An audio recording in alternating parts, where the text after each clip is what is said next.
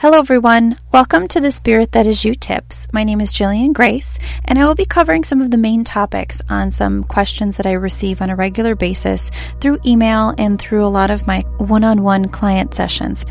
One thing that's been very difficult for many people to work through right now is managing that crazy discussion that consistently occurs within the mind chatter. So many of us are really struggling with that whole monkey mind, just going crazy and just having all these different thoughts at once and you can't seem to calm it down. And that can often throw us into stages of panic. That can often put us into massive anxiety modes, depressions. You know, so much of what we hear in our mind in those words, they're not true, but we've spent so much time focusing on them and we've spent so much time cultivating that ego mind to work against us that we're falling victim to it right now, especially during this whole awakening process within us. Because remember what we've talked about in some of the spirit classes that more negative side of yourself comes out to be cleared, it comes out to be released, it comes out to be healed. So at this point, with a lot of people, what we're experiencing is when that side starts to come up, this major mind chatter begins where we struggle terribly to get out of our own way because of our own thoughts. And truthfully, it's not meant to break you, it's not meant to destroy you or to knock you off your spiritual balance. It's meant to show you that, okay, these thoughts and the way that you project this energy out into the world need to change if you want to move forward. So it's extremely important that you pay attention to what your mind is currently talking about so that you know what you've got to release. So creating this distance between your belief and that voice is one of the first keys to putting up some of the walls that you need to break away from that control that that ego mind has over you. One thing that you can start to do throughout your practices is you probably hear a lot about mindfulness techniques, and they can be very, very easy for some people, but a lot of people struggle with them, especially when it comes to trying to get their mind quiet enough to even enter into mindfulness. I know personally that I have been through some stages in life where it seems like that mind just wants to go and go and it doesn't care what it takes with it. So, doing a mindfulness technique, like, you know, suggestions that I've received, which Uh, things like brushing your teeth and paying attention to just brushing your teeth, that doesn't work for someone like me at times, especially during major periods of growth where I was struggling with a lot of my own energy awakening and a lot of my own Kundalini rising and all of the different facets and all of the extreme emotions that that brings up. So I had to start cultivating techniques that worked and were a little bit stronger to get me on a more of a mindfulness note. Tackling the mind is one of your first keys to finding that peace and finding that balance within you that we're all searching for.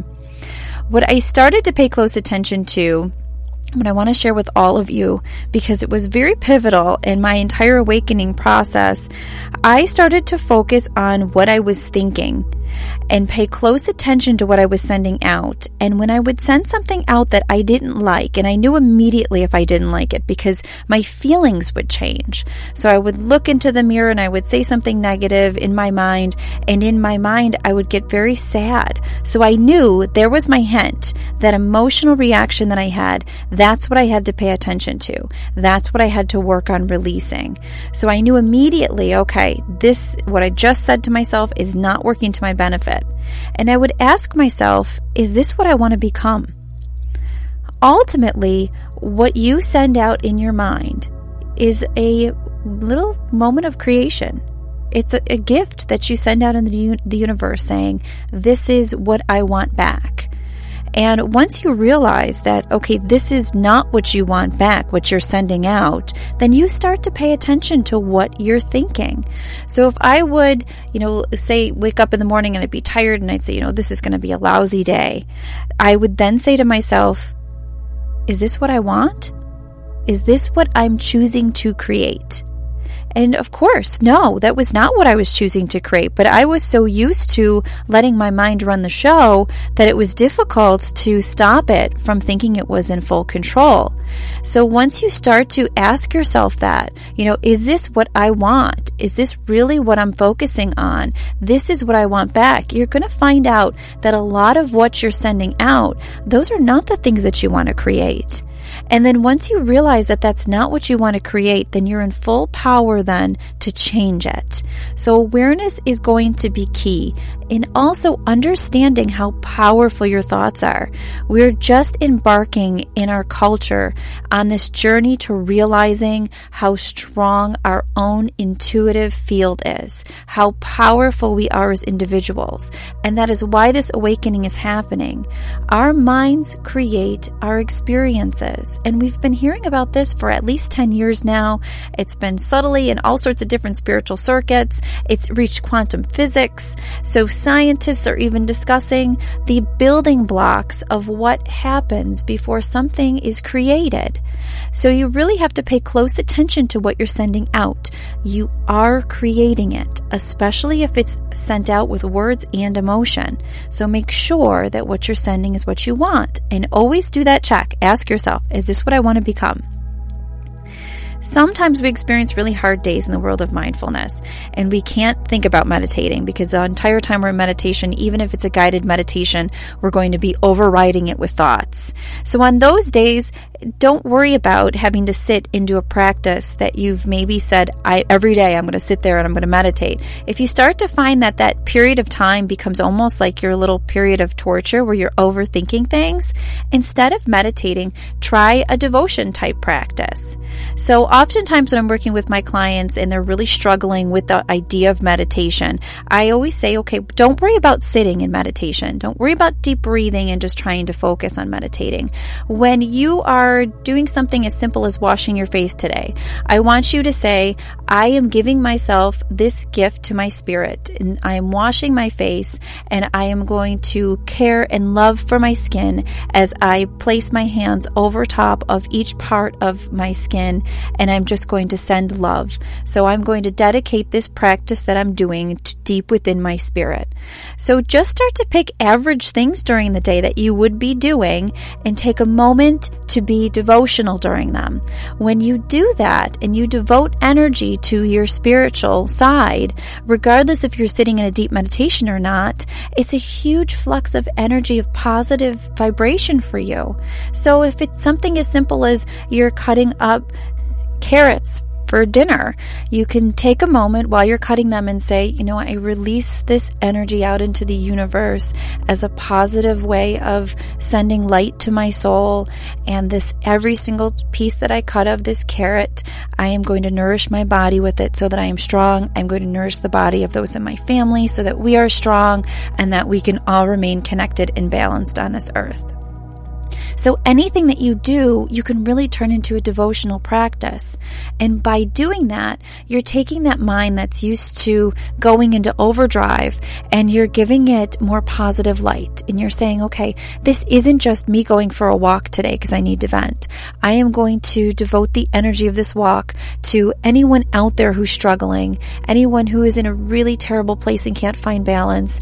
I am going to balance my energy to help each one of us make that connection. When you start to think on more of a grand level, it takes that ego mind and starts to put it in its place more and more. So try to do that even on days that seem like they're hard days. Your your days where you cannot meditate. Focus a little bit on more of a devotional type practice and that can help you. Also, Quieting the mind can be difficult. And mantras, I know we hear a lot about those, but many don't give them a ton of credit. Mantras can be really important. I am uh, have always been a strong fan of more Sanskrit type ma- mantras if I do a mantra in the English language, my native language, it's like the mantra connects onto the voice in my head because they're all within the same thought process for me. So it just flows into some place that I didn't want it to. So I will go, okay, I love myself. And then before I know it, I'm thinking about, I've got to do this, I've got to do this today. I, I get a rush. I'm always in such a hurry. How come I can't slow down? So it just sort of is almost like a precursor to a flow of energy for me and for a lot of the clients that I speak with. So I actually have to use separate words in order to break myself from that mode. And I choose words that are very powerful and that have been um, for many, many centuries regarded as some of the deepest, most beautiful tones within our language or within the structure of our sound. I love the sound of Um Kalima, which is a beautiful energy and that pulls forward healing um, abilities, that pulls forward balancing, that calls upon the nature of your spirit to connect with you. So I'll take a moment and I'll say Um Kalima. Mm, kalima. And I'll repeat that. And by using words different from my normal language, it helps me to focus on them a little bit more and regard them for the spiritual energy that they are. Also, simple sounds like om the sound of Om is a beautiful sound, and that sound connects you with your divine being. It connects you with your light. So if you just take a moment while you take a breathe, deep breath and a breathing technique that you love and just release it out in the sound of Om. That vibration is very clearing and very balancing for you. I also love the sound ah. So a lot of meditations they will go through if you do some guided meditations that involve chanting, they will go ah within them. And that ah sound is extremely important. Many regard that sound as the actual sound of creation. And if you think about each one of our um, deities that we worship in some way, so they all end up with that ah sound. So if you are focused on the your energy of God, it has that sound. Focused on the energy of Allah, it has that sound. If you're focused on the energy of Krishna, it has that sound.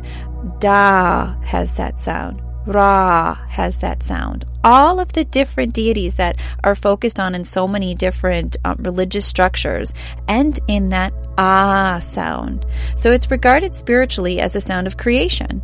So saying that inside, internally, as you're doing something can help to be a mantra for you to break up some negative energy. During breathing techniques, it can help to break up some energy.